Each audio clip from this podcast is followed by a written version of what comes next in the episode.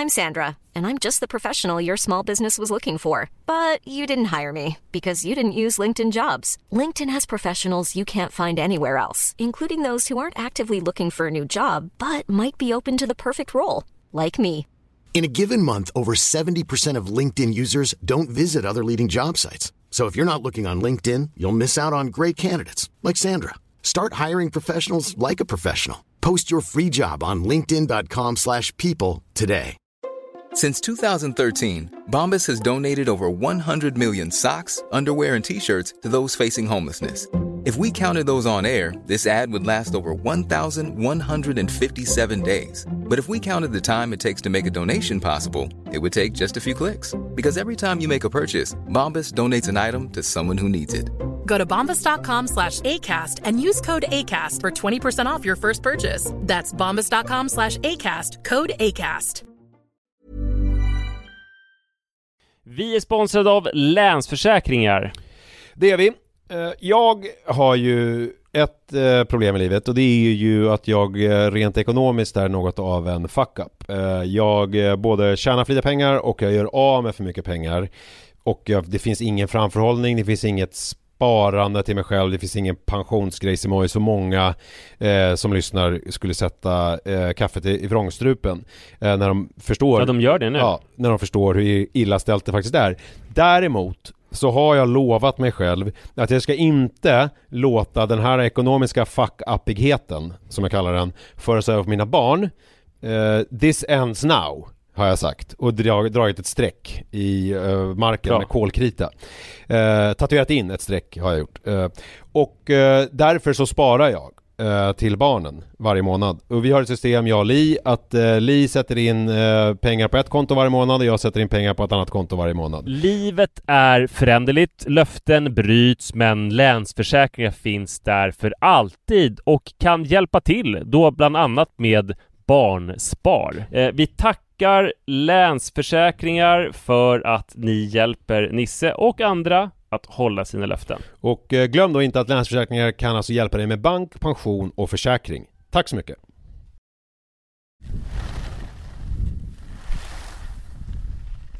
Ja, det här är, är Nisse och bredvid mig här har vi Manne. Och vi befinner oss var någonstans Manne? I tenniskröket i en skidbacke. Jag känner mig lite som snowroller. Det är någon sån här bästa svängen Hökarängen. Det här är Pappapodden nummer 101. Nu kör vi!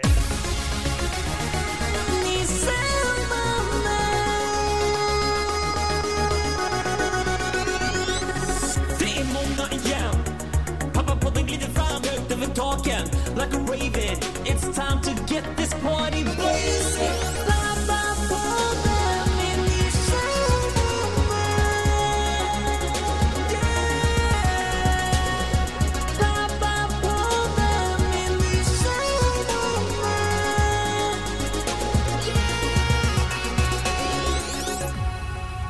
Hej och välkomna till Pappapodden avsnitt 101. Vi har aldrig spelat in från så hög höjd förut. Vi sitter på Tenniskrökets topp i Härjedalen. Det är gnistrande solsken, vi har tallar, vi har en milsvid utsikt, snöklädda, böljande eh, fjäll. Ja. Några lite rundade, några lite mer så alplika och toppiga.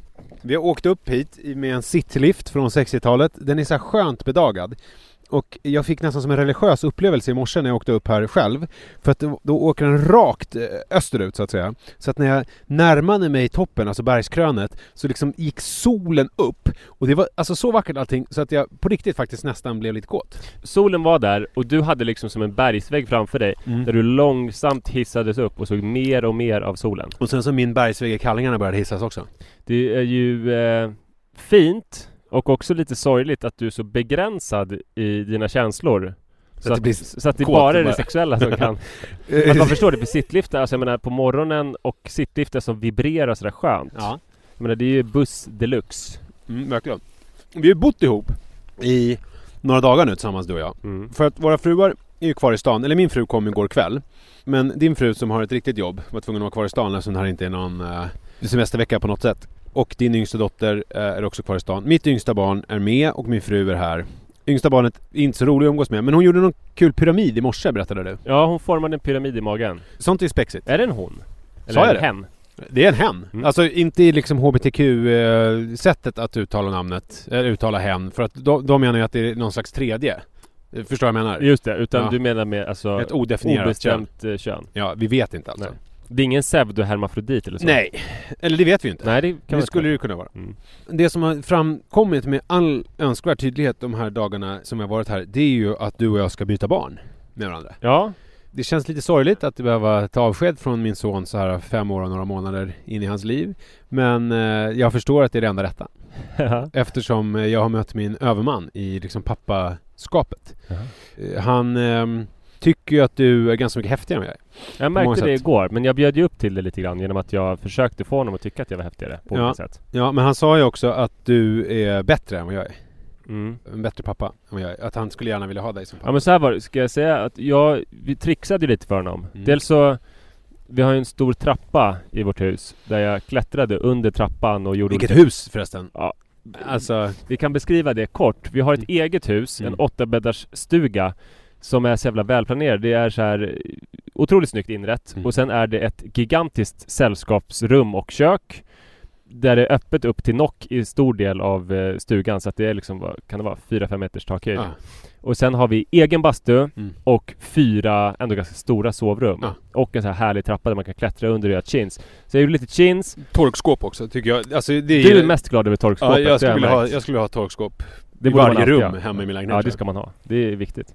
Eh, Jag stod på händer och gjorde chins och då sa ju Manne Men varför inte du min pappa istället? jag. Exakt. Du måste vara min pappa. Och sen så sa han att det är bra om jag skulle vara hans pappa för att du har långt skägg Ja. som han inte gillar. Det som är nackdelen med mig som pappa det är att jag snusar och Ja. luktar snus. Ja. Men jag var mer som en gladiator och det uppskattar han. Ja, han, hans nya favoritprogram på TV är ju Ninja Warrior. Mm. Går på femman, är någon sån här, man ska hålla på med någon, på någon bana och klättra och grejer. Mm. det tycker han är ashäftigt. Och där Men- tror han att jag skulle hävda mig bättre än du. Men det här med snusgrejen är ju någonting som är återkommande för dig för att du bjöd din dotter på snus idag precis innan vi skulle åka. Ja hon hävdade Jag hade kexchoklad i fickan. Det kanske hade runnit ut lite lösnus För det där. luktade snus om dig då. Så Ja. det, det kanske var snus. Ja men det var nog att det kommit några snuskorn på hennes kexchoklad. Mm. Men hon var, hon var väldigt upprörd över detta. Men det jag undrar nu Ja. Det är för att det är ju tydligt då att Manne vill att jag ska vara hans pappa. Ja, det. Men har du något belägg för att Iris vill att du ska vara hennes pappa? Jag har inte märkt av det så mycket. Har du inte gjort det? Nej. Nej, okej det Jag kanske märker att hon inte... gillar det mycket. Det kanske inte räcker, men hon tycker att min mat är godare än din. Det har hon ju sagt. Ja det sa hon i- det, det sa hon. Ja. Ja, när jag gjorde köttfärssås så sa hon så här att, och det, alltså för mig blir ju det, alltså det är ju som att vinna Grand Slam i tennis, alltså att slå dig när det gäller mat. Och framförallt när det gäller din dotter som är en sån konnässör och verkligen en gourmet. Det är roligt, hon, hon i morse så försökte jag bjuda henne lite på en sån här um, Polarkaka eller vad det heter Med eh, ost och lite ägg på. Mm. Och då sa hon så här, jag tycker inte om ost. Jag bara, det gör du ju visst, du älskar ju ost. Och det är så här, ja, parmesan och alltså du vet, det, det, det, sån här vanlig jävla hushållsost eller vad vi har, det funkar inte. Det ska vara liksom, vad är det där för kreti och pleti ost du försöker lura var i roligt när vi köpte ost här i Funäsdalen och hon gick fram till dessertostarna och ville dels ha då Brie de Meaux som tyvärr inte fanns i Funäsdalen. Men så sa vi måste också pröva någon ost som jag aldrig har prövat. eh, så köpte hon chèvre som hon inte ätit. Den här hushållsosten hade hon kunnat pröva då. Så Ja det borde hon gjort. Verkligen. Nej men så att, eh, Nej okej, din mat är bättre. I och Ja. för sig vill jag säga till mitt försvar att den här grytan som jag gjorde, du skedmatade ju ändå henne av spadet. ja men å andra sidan den grytan, det var ju ruttet kött. Ja, men du och jag låg ju och vred oss i plågor Å andra sidan så sa jag så här, det här köttet känns lite funky, vad tycker du? Du Mm. bara helt självsäkert bara Hej, nej nej nej nej, det här köttet är bra. Men jag luktade ju på det och smakade på det. Ja. Och det smakade ju kött. Ja. Ja okej, men vi ska byta barn. Kanske inte så stark, eh, stark bevisföring när det gäller detta. nej, nej, men du kan ju lägga till fler saker, som att hon bara tycker du är härlig och kul. Men det, det känns ju lite Och vagt. att hon tycker ju att det är väldigt bra att du har så långt skägg. Ja det gör hon i och för sig. Hon tycker Mm. det är roligt. Och så skrattar hon. Alltså Iris är ju väldigt bra på att skratta. Bygga vuxna. Ja, hon skrattar ju åt ens skämt. Mm. På ett sätt som är väldigt tacksamt. Alltså hon är en tacksam publik. Det är kanske snarare, för du brukar ju kritisera mig med all rätt för att jag skrattar för lite åt dina väldigt roliga skämt i Ja, podden. Så att ja. du kanske snarare skulle ha henne som poddparhäst. Just det, att jag och Att ni Iris... käkar mat och spelar in podd. Så här gör vi. Du tar båda ungarna. Mm. Jag håller mig på min kant, åker lite skidor, myser lite. Och sen så träffar jag Iris en gång i veckan och spelar in podden och så har vi ett telefonsamtal när vi går igenom vad vi ska prata om. Ett problem med det, det är att folk kanske inte vill ha henne på Perfect Day eftersom hon kräktes där. senast? Ja, jag måste nästan säga det, för det kom inte riktigt fram i podden. Det som kom fram i podden den gången Iris var med var att hon var lite så halvrisig fast nästan frisk och fick följa med mig under veckan. Men så kräktes hon på Perfect Day så alla som var där trodde ju, det var ju bara för att hon hade fått sesamfrön, men alla som var där trodde att jag har tagit med min kräksjuka dotter till deras kontor. Det är jävligt jobbigt, det är därför vi hänger här i tenniskröket istället för att vara där. Så slutsatsen av det hela, det är alltså att jag och Iris ska säga upp avtalet med Perfect Day, Ja. starta en egen podcast med ett annat konkurrerande bolag för att hon är persona non grata på Perfect Day. Och så ska du ta hand om barnen. Det låter skitbra. Vi hade ju en eh, lite speciell skidskolestil du och jag. Vi var väldigt samspelta. Vi, vi hade exakt samma taktik. Det var att Du vi pratar inte om till... min, eh, våran skidskola utan barnens. Ja, barnens, för du gick också på skidskola. Ja. Där hade du en helt annan taktik, för där var du väldigt delaktig. Men vår taktik var att vi gick till eh, barnbacken som bara ligger 50 meter från vårt hus och så sa vi hej till Johan som leder skidskolan. Sen sa vi hej då barn! Och de bara, vi vill inte vara här. Jo, det blir kul, hej då barn! Och sen så åkte vi iväg och åkte skidor. Och när vi hämtade barnen, de fick sluta 15 minuter innan det skulle vara slut. För Ja. att de låg i en hög Ja. och hade haft sin tråkigaste stund i hela livet. Mm. Och Iris sa till de andra vuxnas förtjusning, det var väldigt roligt tyckte de, när hon sa så här, jag vill inte vara här, jag vill vara i Thailand istället. Eh, hon lät väldigt bortskämd också. Så de tyckte det var hemskt. Men du har ju sagt att du vill ge dina barn solsemestrar och skidsemestrar, det är din dröm. Ja, det är min dröm att då är baksidan av det är ju att de, att de blir bortskämda. Ja, precis. Ja. Men det är ju härligt om man kan göra det. För framförallt skidsemester, för det känns ju som det mäktigaste. Alltså då är man ju en riktig förälder om man ger sitt barn skidsemestrar. Så det ska jag fortsätta med. Men eh, så det var svårt att entusiasmera barnen inför dag två av skidskolan. På morgonen vid frukosten så sa barnen att de inte tänker gå på skidskola. Ja, även på kvällen när vi Ja. käkade middag. Jag kan säga att Manne var, efter skidskolan så ville jag ju åka lite med honom. Och då ville han ju åka knapplift själv. Och så ramlade han ju flera gånger och då var han så här. Manne ställer ju otroligt höga krav på sig själv när det gäller Mm. skidåkning. Han har aldrig stått på ett par slalomskidor förut och han Han måste vara bland de bästa i sin ålderskategori för att vara nöjd med sig själv. Ja, han, eh, exakt. För att han... Eller det får inte finnas någon som är bättre som är lika gammal. Nej, Och och nu finns det en finnas här, kille som är där, Julius. Det är också roligt att det även här finns en Julius Mm. som man kan leka med. Men eh, då ramlade han i knappliften två gånger och då blir han så förbannad på sig själv och så säger han Jag är så dålig Jag ska hålla käften, säger han. Jag upprepar han det gång efter annan. Och sen när vi kom hem på eh, kvällen där, då pratade både Iris och Manne om att det inte var något kul på skidskolan, att de absolut inte skulle gå dagen efter. Mm. Och då fick jag lite panik. Alltså, för att då, jag såg framför mig att vi skulle nu få en vecka när vi skulle sitta i, i stugan. Mm. För att de inte skulle vilja gå i skidskola, att vi inte skulle kunna gå ut överhuvudtaget. Att det varje morgon skulle bli så här gråt och skrik. Och att vi skulle tvinga ut dem och sen skulle de vara ute i typ fem minuter, sen skulle vi gå in igen. Men så blev det ju inte riktigt, eller hur? Nej, det vi sa var när de sa att de inte går till skidskolan så sa vi vi tar en sak i taget. Ni behöver inte gå på skidskola men nu ska vi åka lite skidor.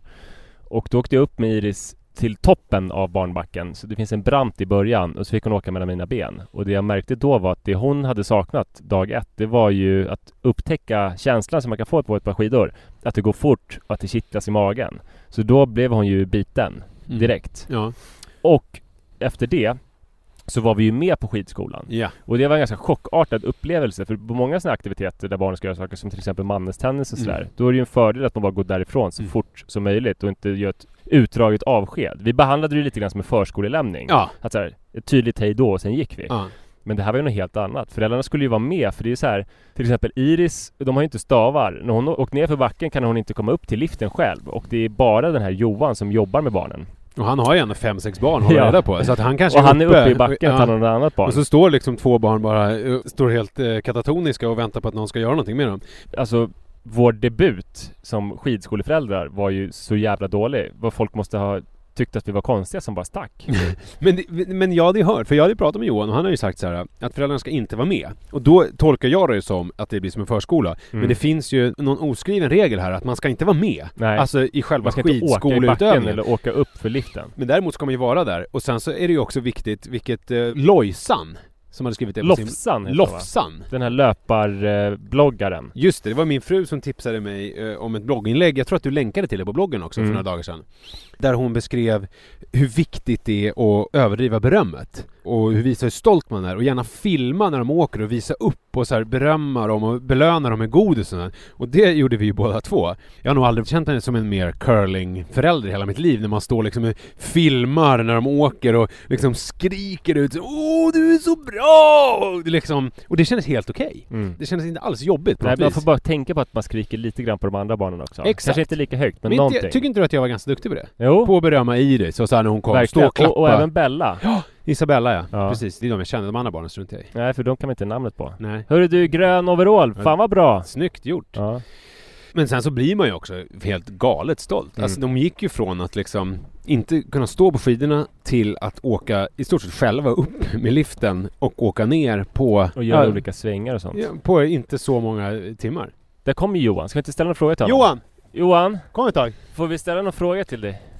Jajamän. Vi pratade just om vårt haveri, att första dagen på skidskolan, alla andra föräldrar stod ju kvar och typ hjälpte sina barn nere vid liften. Ja. Och vi bara stack därifrån. Vi måste ju ha blivit sedda, alltså för vi behandlade det som man lämnar på förskolan, då är det så här, man säger tydligt hej då, sen bara drar man. ja. Sen andra dagen så förstod vi att man ska ju stå där nere som förälder. Och alla måste tyckt vi var helt dumma i huvudet. Hur Nej. upplevde du det där egentligen första dagen när vi bara stack? Alltså det är ju skönare om föräldrarna bara sticker. Är det Ja. Du tyckte inte vi var dumma i huvudet då? Nej, nej, nej, nej, nej. Föräldrar de kan oftast vara jobbiga med ungarna. De är så här. Ungarna blir jobbiga tillbaka så blir det var svårare. Ja. Men, men för jag tänker så här, du har ju ändå typ sex ungar och har hand om, eller fem eller vad det är i den här gruppen. Och då kan det vara så att du släpper iväg något barn där uppifrån som åker ner. Och sen så, de barnen de står ju där utan stavar där nere. Och då känner man sig så här, då kan man ju ändå hjälpa till att knuffa dem till Putta liften. fram något i liften. Putta fram dem, men du tycker att det är förkastligt beteende? Nej, det är inte förkastligt men de får klara sig själv lite. Det är då, det är då de lär sig. Ja. Tycker jag. Det är, då är de så snabbast. Men okej, men då gjorde vi rätt enligt dig. Ja. Men säkert de andra föräldrarna tyckte nog att vi var lite konstiga kanske. Men tycker du att vi är dåliga nu, som står där nere och berömmer dem? Jag tycker ändå att de gör ju klara framsteg, eller? Ja, det är ju bättre om ni står där nu än tidigare. För alltså, nu när ni står där och ger dem beröm så det blir att de blir peppade på att åka än förut. Då blir det så här att de, De ville så vara med bra och så vill ha mamma och pappa det, Ja. ja. Eh, Alltså grejen är då, man ska vara där, berömma dem, men man ska inte lägga sig i så mycket eh, något annat, eller? Nej precis. Så det är bättre om ni står där här senare på veckorna. Eller på veckan. Men fan vad bra, då har vi gjort helt rätt. Ja. Så här, första dagen, hej då, det här är din grej. Och sen så här, när de börjar tycka det är kul, då är man där och peppar. Ja precis. Ha! Då blir det helt, då blir det perfekt. Ja, fan, Det tack! är ju bra, tack så mycket Johan! Jag har tidigare haft ganska hög svansföring när det gäller Iris och skärmar. Att eh, jag är stolt över att hon har obegränsad access till TV och iPad, men inte missbrukar det. Mm. Och det är ju ofta så att man, man tänker ju att eh, saker som man är stolt över med ens barn, det är saker som man själv ligger bakom. Och saker som är problematiska, det ligger utanför ens kontroll och är liksom genetik eller yttre omständigheter som har skapat det beteendet. Så jag har ju tänkt att anledningen till att Iris är så bra med skärmar och använder det med måtta, det är min fria uppfostran på det området. Ja. Och därför har jag varit ganska kritisk mot dig och andra som har reglerad skärmtid. Just och jag har tänkt att det är som när jag och mina syskon som barn hade godislöfte. Just det. Så blev det ju helt utspårat. Vi avstod från godis under ett år med undantag för storhelger. Mm. Och så fick vi 1500 kronor när vi hade rollat upp. Mm. Och då blev det så här att inför påsk till exempel, då man fick äta godis, då var man ju vaken till efter klockan 12 så att man redan på natten när det blev nytt datum kunde äta obscena mängder godis och så här. Man Ja. blir sjuk i huvudet av det. Mm. Och jag tänkte att det är på samma sätt med skärmar. Jag märker nu att jag nog har haft fel. Att barn är mer olika än så. För att Rut har ju fått samma fria uppfostran med skärmar som Iris. Det innebär att hon vill titta på Frost hela tiden. Och hon är ganska ovanligt barn på det sättet. För hon fyller ju två år om en månad. Men när hon kommer hem från förskolan, då vill hon titta på Frost från början till slut. Alltså hon kan sitta då en timme och 40 minuter utan att ens vika med blicken från skärmen. För att hon tycker att det är så fascinerande. Jag tycker att det där är lite grann som en analogi för en falska friheten inom kapitalismen. Att man ger total eh, valfrihet och så här, men sen så Ja. blir det då att hon ändå sitter och bara pumpar Frost hela tiden. Just det, så här, ät på alla de här restaurangerna så Ja. sitter vi på McDonalds. Exakt. Ja, ja kanske. Men Mm. det är helt fascinerande att hon gör det där. Och det blir ganska pinsamt för vi var på lunch hos en kompis till mig som jag inte har träffat på jättelänge. Och han har ett barn som är lika gammalt som Rut. Och sen har han också en liten nyfödd bebis. Och... Eh, Tajt jobbat. Ja, verkligen. Väldigt tajt mellan de barnen. Och de hade gjort så fantastisk lunchmat och eh, det enda Rut satt och sa under hela lunchen var Spela, spela, spela, Men- eh, men det spela betyder- på min de- telefon. Ja men då vill ni inte hålla på med Frost, då är det spela Nej, någonting. då ville hon spela och sen lite senare så ville hon också kolla på Frost. Hon ville bara göra olika saker på min telefon. Och Rut sa Smaka av ost, smaka av ost. Iris menar du? Ja jag menar det, smaka av ost. Smutta, gott vin. Ja, så, Eh, blir, så ja. blir det bra i alla fall. Mm.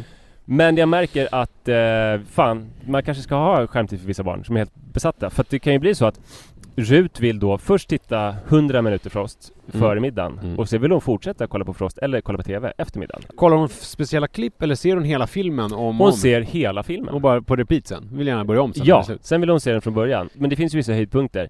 Allting som har med Snögubben Olof är ju Mm. favorit. Mm. Då lever hon upp. Har jag berättat det i podden att det här, det har väl sagt att det är en lögn att man inte har sett Frost överhuvudtaget? Att, Nej, han, jag har varit, att han har varit på bio och sett den? Mm. Du Att ville att han inte skulle sätta den. Ja, jag ville det så himla gärna Ja, för att du han skulle tycker att vara en riktig karlakarl. Ja, exakt. Och fånig. Så jag bara, det där är ingenting för honom. Men så var det inte alls. Han har varit på bio med sin kompis Ebba och sett den. Men det är fascinerande hur, eh, alltså vad uppfattar någon som är snart två år om Frost?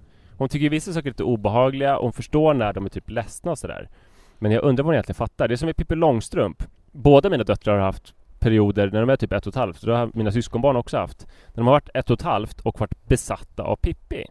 Och det är så konstigt för Pippi måste ju vara tänkt för kanske en publik som Tweens. är i, ja typ 6 till 10 år skulle jag tro. Kanske inte riktigt tweens, men 6 till 10. Mm. Det är då man liksom fattar komplexiteten i det. Men eh, båda mina barn har ju tröttnat. Det är liksom någon intensiv månad kring ett och ett halvt och sen har de tröttnat på Pippi. Men jag tror att det kommer komma igen. Fast de kanske har bränt ut det, så man lyssnar för mycket på en låt. Så de kommer aldrig fatta hela Pippi-grejen. Jag tror inte det. För jag märker med Manne att det där så här, grejer som han har varit trött på för typ ett år sedan eller sådär. Kan nu komma tillbaka med full Life is full of what ifs. Some awesome, like what if AI could fold your laundry? And some, well, less awesome, like what if you have unexpected medical costs? United Healthcare can help get you covered with Health Protector Guard fixed indemnity insurance plans. They supplement your primary plan to help you manage out of pocket costs. No deductibles, no enrollment periods, and especially no more what ifs. Visit uh1.com to find the Health Protector Guard plan for you. I'm Sandra, and I'm just the professional your small business was looking for. But you didn't hire me because you didn't use LinkedIn jobs. LinkedIn has professionals you can't find anywhere else, including those who aren't actively looking for a new job but might be open to the perfect role, like me. In a given month, over 70% of LinkedIn users don't visit other leading job sites. So if you're not looking on LinkedIn, you'll miss out on great candidates like Sandra. Start hiring professionals like a professional. Post your free job on linkedin.com/people today. Kraft och han kan förstå storheten i det. Och det är samma sak som har hänt mig, för att han har ju börjat älska Criss Cross. Mm. Och lyssnar ju på Jump hela tiden.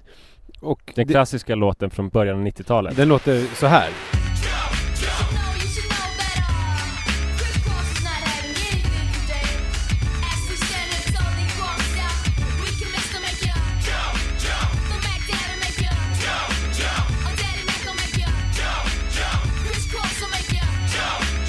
Chris Cross, det var ju jobbigt för mig när, jag hade ju problem, där jag berättade om att jag kissade på mig mycket. Och eh, när jag skulle pröva jeansen Kiss- bak och fram, kisskors. som, som ja, jeansen bak och fram som Chris Cross-killarna hade, så kissade jag på mig jättemycket. Alltså ibland kunde man bara så här kissa lite och sen lyckas hålla tillbaka, man kissade på mig jättemycket. Men jag var ändå glad då, för att alltså kisset kom ju på byxbaken. Så kunde jag vända dem rätt och låtsas liksom att jag hade satt mig i vatten. Men varför kissar du på dig hela tiden? Jag, jag vet inte. Alltså, jag har inte fattat att det var så, för du berättade när du gick i skidskolan när du var liten, kissade du också på dig? Ja, då var det inte så konstigt, för då var jag bara fyra år. Så då kan man ju kissa Men på sig. våra barn är fyra och fem, de har inte kissat på sig. Nej, nej men jag hade ju jag problem. skulle tycka det var konstigt om de kissade på sig. Alltså jag minns att jag kissade på mig när jag hade syslöjd i femman. Och så bajsade du på dig i kören. Ja just det, fast det var ju, jag hade liksom inte bajsat på mig problem. Jag var ju också väldigt avundsjuk på alla barn som, som, Som var kunde hålla tätt. Nej, ja det var jag ju också. Men alltså det var ju orealistiskt. Alltså det var ju att ta det för långt och tänka på att inte kissa på mig. Mm. Men på de barn som var sängvätare. Nej. För man kunde ju vara sängvätare och var 10 år och man var ändå normal. Det var ju liksom lugnt. Jag kissade aldrig på mig på nätterna, bara på dagen. Men det, är inte det konstigt? Ah, skitsamma. Jag tänkte återgå till det här med eh, dels Criss Cross. Att Manne har börjat älska det här och nu har jag ju börjat lyssna med Criss Cross igen för första gången på Ja, det var ju 91-92. Jag Mm. såg dem, jag kommer ihåg jag såg dem 92 som förband åt Michael Jackson på Stockholms stadion. Åh herregud. Ja, det var coolt. Men då fattade du ingenting av texterna. Nej. Men nu, det är ju ingen... Det är ingen Inte jätteavancerade texter. Nej, men, men jag förstår vad de säger. De säger att... ehm, Vad härligt var det. Ja men jag hade inte tänkt på vad de sa förut, att Nej. det liksom är Inside out is wiggity wiggity wiggity whack. Mm. Eh, det hade jag inte fattat förut. Nej. Och sen så har jag aldrig fattat med WMAC, det den meningen har jag fattat, men nu fattar jag när han säger D-A-D-D-Y-M-A-C, alltså Daddy Mac. D-A-D-D-Y-M-A-C, yeah you know me. Ja, du fattar. Ja. Och så på samma sätt så kommer det bli för Iris och Rut. När de kommer kolla på Pippi om några år så kommer de förstå vad det egentligen är som händer. Men du, jag tror Chris Cross och Pippi påminner väldigt mycket om varandra för att jag tror det som är uspen med dem, dels så gör ju Chris Cross musik som är liksom lätt att ta till sig. Men sen också det tydliga estetiska uttrycket. Chris Cross är väldigt tydliga, de har alla sina kläder bak och Ja. fram. Och två killar som ser exakt likadana ut. Mm. Pippi har sina flätor. Mm. Jag tror det är flätorna som gör att en ett och ett kan tycka att det ser väldigt lustigt ut. Just det, att hon är väldigt speciell och Så sticker om ut. ni vill använda äldre kultur, barnkultur till yngre barn, leta efter sånt med tydliga estetiska uttryck.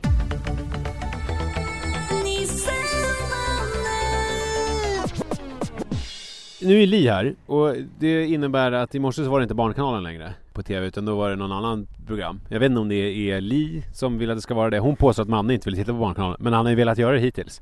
Men i alla fall när jag kom in efter att jag hade kört en liten tur i spåret i morse så tittade de på någon reality-grej från någon, någon förlossningsavdelning på... Men du satt ju också på det programmet typ igår.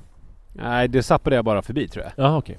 Manne som satte på det. Men det som slog mig då var, för jag var på toaletten och sen så var det en förlossning. Det var ju någon eh, anglosaxisk inspelning så man såg väl liksom inte, jag tror inte man såg full frontal men man var ändå liksom, det var blod och det var liksom ett huvud som pressades ut på, mer eller mindre. Och så tänkte jag så här, min första tanke var så här, men gud det här ska ju inte mannen behöva se. Men sen tänkte jag så här, jo det här ska han kunna se. Jag tillåter honom att titta på typ meningslöst eh, våld på Nickelodeon med typ olika eh, Spiderman-figurer som håller på och slår varandra bara för att det ska vara lite coolt. Mm. Men här har vi liksom det vackraste som egentligen finns i livet. Alltså det här, ett liv blir till.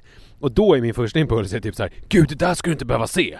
När det är så här, jo det är ju precis det här du ska se. Och du ska se det samtidigt som du äter din egen moderkaka med lite ris. Men det är ju skillnad där med en kille och en tjej för att som kille kan man ju tycka Det ligger ju utanför honom och han kan njuta av det vackra eller skrämmas av det hotfulla Det som jag är rädd för med att ha tjejer, döttrar som ser det Det är om antingen kan de då känna oj mitt kön är liksom fullt av spännande möjligheter Eller så känner de mitt kön är en jävla skräckmaskin där det kan komma ut barnhuvuden. Eller så blir det precis som med Pippi och Criss Cross, att det där är en upplevelse som Ett kommer tydligt växa. estetiskt uttryck. Ja, som kommer Barn växa med ben, tiden. eh, De huvud, kom- Barnhuvud mellan benen. De kommer vara väldigt trötta på det när de är ett och ett halvt och fyra, men däremot när de är 25 då... Det har varit en väldigt bra vecka på det sättet att alla har hållit mycket sams Mm, Det känns verkligen. inte som du och jag stört oss på varandra eller sådär. Nej det var ju en grej som Jag trodde att du hade stört det men jag fattade aldrig om du hade gjort det. Det var ju det här att jag använder diskhon som eh, soptunna när jag lagar Ja. mat. Jag har inte stört mig alls på det, jag är bara extremt fascinerad. Alltså till exempel, om du skalar ägg så skalar du i vasken, om du Ja. skalar apelsin så skalar du i vasken. Ja Men grejen är att jag gör ju det hemma och hemma så städar jag ju sen vasken när jag liksom städar mm. Men då tänker jag att när man är så här tillsammans, då jag har inga problem med att jag använder vasken som soptunna, men då ska jag ju se till att städa undan den direkt. Det som fascinerar mig med det, det är ju att det blir ett extra steg Jag kan inte se fördelen med att inte då använda papperskorgen direkt Till till exempel apelsinskalning eller äggskalning Men nu har Li förklarat det för mig, för hon är ju som du Jag hade hoppats på att få medhåll att det var ett sjukt beteende Men hon sa att det är för att man slaskar ner kring eh, papperskorgen annars Precis så tänker jag. Nej men det jag kan säga är att jag, jag har inte stört mig på detta, jag har bara varit fascinerad och brydd. Men det har gått väldigt, väldigt bra mellan oss och mellan barnen. Det stora problemet i vår fina stuga har ju varit namnförvirringen. Det finns minst en manne för mycket. Ja, så måste man ju säga. Och det här har fört med sig att från början har det varit att jag är stora Manne och din manne är lilla manne. Ja. Men det här blir ju såklart känsligt eftersom han inte vill vara liten och känner sig stor. Ja fast det är inte ett jätteproblem. Alltså han är ju lilla mannen. Det som jag tror att han tycker är jobbigt det är ju när, När Iris, kallar honom för lilla mannen. lilla mannen. Mm. M- Och det har hon ju i princip slutat med. Och sen ett tag så blev det ju att han var manne och jag var stora manne. Mm. Sen har han börjat kalla mig för Emanuel. Och Iris har börjat kalla mig dels för manne men också för Emanuel. Ja, nej stora manne och Emanuel säger jag. Ja, stora manne och Emanuel. Hon hade ju kunnat säga pappa. Ja men det är det som är grejen, och Manne kallar ju mig för Nils. Ja. Alltså det spiller ju över på allting. Ja, men han, han har ju blivit så att genom att jag heter Manne fast jag inte är döpt till det Ja. Så har han upptäckt att han hatar smeknamn Ja. Han tycker det känns jävligt orent och också fuskigt att jag ska få kallas för Manne Och att du ska få kallas för Nisse fast du heter Nils Ja men nu blir det så här. man kan tänka att det enda problemet egentligen, det är ju att ni heter samma sak, alltså Mm. Manne. Men det här har ju spilt över nu så att det blir, ingen vet vad den ska kalla någon person. Iris går runt och pratar om så här Emanuel, Immanuel säger de ju båda Mhm. två. Och stora Manne, och Manne säger Emanuel och lilla Manne och pratar med, till sig själv i tredje person och, och kallar mig för Nils. Och jag blir ju ledsen också när vi träffar nya bekantskaper här så berättar ju din son för alla att jag inte heter Manne på riktigt Ja men så, så är det för mig också. Hej jag heter Nisse. Och sen så träffar man någon som man aldrig träffat förut bara Du heter inte alls Nisse, du ljuger! Han heter Nils! helt galen blir Det är jobbigt men, men du kallar ju alla för Manne Även Iris. Ja, Iris också Ja men det känns jättekonstigt för mig att kalla dig för Emanuel. Och det var lite jobbigt igår när jag satt i hallen, vi har ju lite svajig uppkoppling så jag satt i hallen och eh, jobbade Ni var ute i eh, storrummet Ja. Och så ropade du 'Manne kom och kolla på en grej' Och det gjorde jag Och då var det att eh, filpaketet lutade lite Nej så här, så här sa jag. Jag bara 'Manne du måste komma och kolla på filen!' sa jag så här. Och, och, Och jag då, bara, ja, då ja, liksom jag bara, kommer. helt plötsligt bara kom du springande och du liksom slängt ifrån dig datorn. Du satt och höll på och svarade på något viktigt mail eller skrev någon offert eller fan inte jag vet du jobbet. Och bara kom in och bara 'Vad är det för någonting?' Och jag bara 'Vad gör du här?' Jag pratar med min son. Och så då var det ett ja, fast innan du sa att du pratade med din son så hann ju jag säga 'Åh vad roligt att filpaketet lutar som lutande från lite pizza' Det märkte Och sen förklarade du att, att det var inte till mig det var riktat Men då ville du vara artig Mm. och eh, du trodde på riktigt då att jag verkligen var så begeistrad över det här att filpaketet lutade att jag ville visa det för dig? Ja, det trodde jag. Ja, det är kul. Visst var jag artig? Jag, Ja, jag sa ju liksom såhär 'Wow' Mm, Det lutar Det verkligen är också märkligt. Men eh, det, det skulle kunna uppstå stora problem med om ni två började blanda ihop de här olika grejerna, alltså som ni ska göra. För det finns ju vuxensaker och barnsaker. Det här var ju ganska oskyldigt. Du behövde liksom ta en liten paus från eh, ditt offertskrivande för att komma. Men det är ju till exempel om jag ropar, jag kan ropa så här Manne, vill du att jag ska torka dig när du är färdig? Och sen så är du så artig och säger så här, ja okej Ja, då. kan- och så är jag också det? artig. Om du gillar det Ja, så är jag också artig och så bara jaså, jaha okej. Och så, blir står det- vi där så måste du liksom torka för Ja. annars så blir det pinsamt Eller om... Eh, eh, Manne, ska vi röka en cigarill? Exakt. Och så kommer lilla Manne och blir utom sig av förtvivlan om- när han inte får röka cigarillen Och- Så och att jag- han måste röka ändå Och jag är så jag-svag så att jag bara, ja, jag får ge honom en cigarill. Ja. Och så står vi och röker en cigarill tillsammans. Så här fördärvat honom för alltid. Manne, kan du vässa knivarna? De är lite slöa Och sen så har jag en son utan fingrar på vänsterhanden. mm. Eh, vilket skulle vara tråkigt. Manne, nu måste du gå och lägga dig Ja, men det skulle du bara säga ja till att göra det. Ja, du skulle jag göra det ja, kanske Ja. Fast den här då? Fast jag skulle, jag skulle ju nu känna... måste du vakna Manne! Och så skulle du gå upp. Ja, fast det skulle jag inte vara förvånad eftersom första dagen när Iris och jag låg och sov så kom ju du och Manne in och väckte oss Gjorde vi? Ja Nej, det var ju lilla Manne Ni stod och tisslade vid sängen ju, så att vi vaknade det. Men jag var inte med, eller? Jo, Var jag med Ni också? stod där, Jag som en rolig sömnen. grej. Jag gjorde det i sömnen tror jag. det Var gjorde Men ni var det jobbigt? Det var väl eh, helt okej Ja. Men jag tror än, även om jag skulle gå och lägga mig om du säger Mannen nu måste du gå och lägga dig så skulle jag ju känna mig ändå lite Som ett övergrepp ändå, att du tvingar mig i säng Manne, klarar du av att sätta på pjäxorna själv? Ja det gör jag Men det kan vara ganska jobbigt En tråkig grej som jag har börjat inse det är att Iris inte litar på mig eh, Framförallt är det två situationer det är när vi åker tunnelbana och när jag ska parkera bilen Så fort vi åker tunnelbana så är hon rädd att jag inte tar rätt tunnelbana Så att hon säger så här, men pappa, när kommer vår tunnelbana? Är det nästa eller nästa, nästa? Det där, är du säker på att det inte är tunnelbana mot Fruängen? Är du säker på det? Sen sätter vi oss på tunnelbanan och bara Pappa när ska vi gå av? Oj nu har vi stannat vid en tunnelbanestation Är du säker? Är du helt, pappa är du helt, helt säker på att vi inte ska gå av på den här? Så hon tar ett väldigt stort ansvar och blir väldigt stressad för att hon tycker tydligen att jag är någon slags tunnelbane-fuck-up som kan åka hur fel som helst Mm. Och jag har sagt till henne så här Iris det är jätte så här, fint att du engagerar dig i det här Men du behöver inte ta det ansvaret för att det är jag som är vuxen Så det är jag som ska se till att vi går av på rätt tunnelbanestation Så Mm. du, när vi åker tunnelbana så kan du bara slappna av så ser jag till att du går av på rätt. Men det hjälper inte för hon fortsätter, vi har åkt ganska mycket tunnelbana på sistone innan vi åkte upp hit till Tenniskröket och hon fortsätter stressa på det. Och med bilen så är det så att hon vet att jag får två p-böter senaste månaden. Har du fått det? Ja, Av sklantighet eller har du... av eh, Avsiktligt. ena gången så var det av klantighet. Alltså det var så jävla dumt för att jag skulle träna Mm. på telefonplan, Mm. ställde p-skivan, sen skulle jag gå och äta lunch. Och jag tänkte, min lunch kanske tar lång tid, så jag snurrade fram p-skivan. Men då snurrade jag den helt fel. Och dessutom så åt jag så kort lunch att jag hade inte behövt snurra p-skivan. Vadå, så att du Jag satt inne på helt fel klockslag. Jag snurrade den för långt. Så att klockan var 12 och du ställer den på typ 1 eller Ja, exakt. Ja. Så att när det kommer en sån där så tror hen att du har stått där antingen ett dygn Ja, eller, 23 timmar. Ja, eller att eh, det här är en idiot som försöker blåsa mig. Ja, Mm. exakt. Och andra gången så var det för att jag skulle, det var den här veckan när Iris var med mig, jag skulle föreläsa på en skola. Och hon var så äh, åksjuk. Så jag ville bara kasta mig ut och komma in i skolan och ge henne lite vatten eller så. Men man fick inte stå där utanför skolan. Det är konstigt för att eh, Li påstod att Manne, nu pratar jag om lilla Manne, Mm. här behöver inte namnförvirringen vara så stor. Nej. Var åksjuk och att det skulle vara problem att åka upp hit. Men det var ju inte alls. Och du också pratade om att Iris skulle vara åksjuk, men vi åkte ju här, alltså hur många jävla timmar som helst. Det var ju inte ett pip om åksjuka från någon av dem. Ja men det var inte så mycket rondeller. Jag tror rondeller är det värsta. Rondell? Ja. Det, det snurrar lite. ja.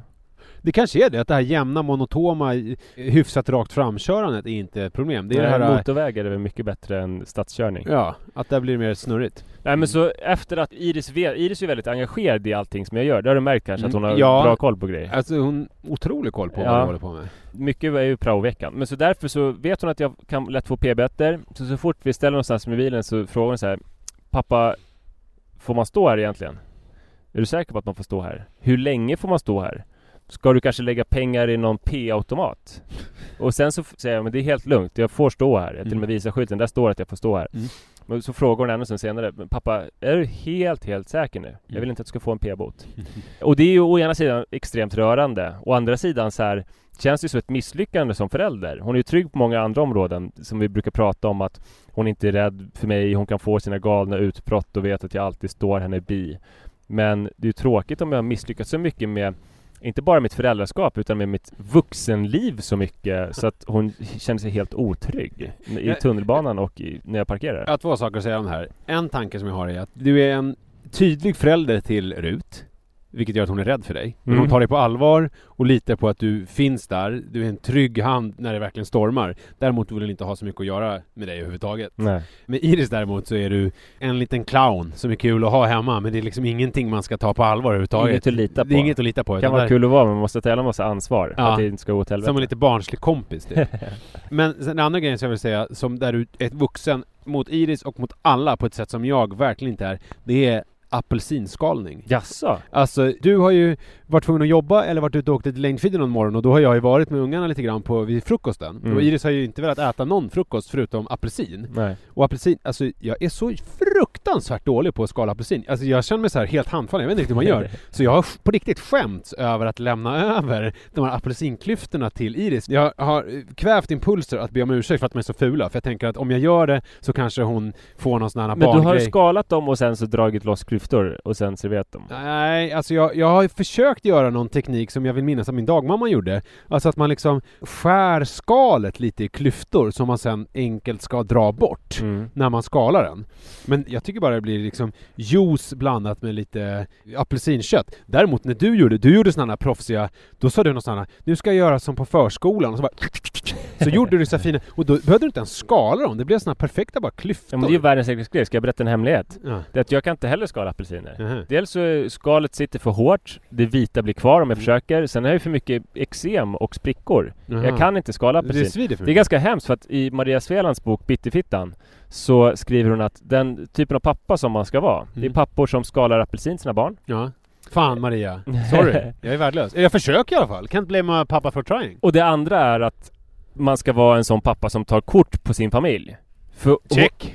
Ja, det, jag gör ju med. det. Där är jag. För att hon har varit med om att folk har familjealbum där det är bara är pappan och barnen. Och då har ju barnen när de blir äldre tänkt sig men jag var ju med min pappa hela tiden under barndomen, bara det. med honom. Men det är ju någon mamma Som som har varit så oegennyttig, om man ska säga, eller så altruistisk så att hon har brytt sig mer om familjen så det är hon som alltid tagit bilderna. Förutom i ditt och mitt fall, då är det personalen på toppstugan här i Tenniskröket som eh, står bakom kameran. och som inte syns på något Jag, Instagram jag vet inte vad, vad det säger om oss egentligen. Inte någonting särskilt smickrande tror jag. Men det här med apelsin kan jag ju då inte klara av på grund av mina hudproblem. Så att när jag skär klyftor, som är också det lättaste som finns, så är det ju för att slippa ta i apelsinjäveln. Okej.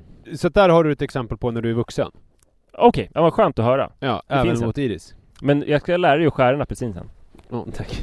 Det är jättelätt. Avslutningsvis så skulle jag vilja avfärda en myt. Mm. Emanuel Forsberg. Det är det här med jävla fjällluften.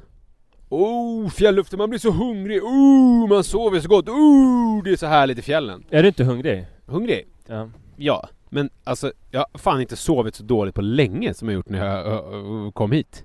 Jag brukar ju sova, jag är ju liksom sovkungen. Mm. Jag lägger mig på kudden, somnar och så vaknar jag dagen efter. Ibland kan jag ha att jag vaknar i vargtimmen och måste processa någonting om det är någon jobbgrej eller något sånt där. Det kan hända kanske en gång i månaden, två gånger i månaden, tops. Nu har jag haft sådana nätter, tre nätter i rad. Första natten hyfsat ursäktad för då kom vi sent. Det var lite så här stressat och vi skulle packa upp och man var lite så här, oh, hur ska det gå imorgon? Andra natten, då somnade jag helt okej. Gick och la mig vid tio. Jag läste lite, men sen så vaknade jag vid ett och sen var jag vaken till fyra. Och sen så upp Det löjliga var att vi var så här osociala, båda gick och la sig jättetidigt. Sen visade det sig nästa dag att båda hade varit vakna samma timmar under natten. Det har ju delvis att göra med det dåliga köttet som jag bjöd på. Vi hade kunnat gå och bara sätta igång 60-talsliften och bara få liksom stånd tillsammans och se solen gå upp. Eller spela in podd. Eller spela en podd, hade vi kunnat göra på natten. Mm. Vad gör du med den här insikten då? Vill du liksom så här, är det, Ja, men jag vill är det, avfärda är det. Sverker Olofsson som Ja. ska kasta den här Ja. jävla fjällluften Ja. i Jag ska soptunnan? kasta, exakt. Ska det vara på det här viset? Ska det vara på det här viset? Att man Ska, får ska det vara så att man är vaken hela natten? Ja. När Ska man man- åker till fjällen? Ska man, ska man höra? De, de pratar om fjällluft hela tiden. Att man, att man ska bli frisk och kry och, och sova gott på natten. Ska det vara på det viset? Nej det ska det inte. Jag slänger den här fjälluften slänger i papperskorgen. Ja, slänger papperskorgen. Och så går jag och lägger mig och så sover jag. Det får inte vara på det här viset. Nej det får inte vara på det viset. Någon ska stå till svars. Stopp! Ehm, tack så jättemycket för att ni lyssnade på Pappapodden denna vecka. Det som blir lite alltså- kortare den här veckan och det beror ju på att vi så otroligt gärna vill åka skidor nu. Ja, nu ska vi ut. Mm. Vet du vad vi ska göra nu? Det blir lite meta. Nu går vi ut och sen så har ni lyssnat på hela podden nu och nu ska vi gå ut och så spelar vi in inledningen i backen. Härligt. Hörni, tack så mycket för att vi lyssnade. Vi har alltså spelat in det här i Tenniskröket i toppstugan. Ett väldigt mysigt ställe och eh, nästa vecka är vi tillbaks igen på eh, Sturegatan i Perfect Days lokaler. Hej då. Ha det fint! Producerat av Perfect Day Media. Planning for your next trip? Elevate your travel style with Quince. Quince has all the jet setting essentials you'll want for your next getaway, like European linen, premium luggage options, buttery soft Italian leather bags, and so much more. And is all priced at 50 to 80% less than similar brands. Plus, Quince only works with factories that use safe and ethical manufacturing practices. Pack your bags with high-quality essentials you'll be wearing for vacations to come with Quince. Go to quince.com slash pack for free shipping and 365-day returns. Hi, I'm Daniel, founder of Pretty Litter. Did you know cats tend to hide symptoms of sickness and pain? I learned this the hard way after losing my cat, Gingy. So I created Pretty Litter, a health monitoring litter that helps detect early signs of illness by changing colors, saving you money and potentially your cat's life. Pretty Litter is veterinarian developed, and it's the easiest way to keep tabs on your fur baby's health right at home. Go to prettylitter.com and use code ACAST for 20% off your first order and a free cat toy. Terms and conditions apply. See site for details.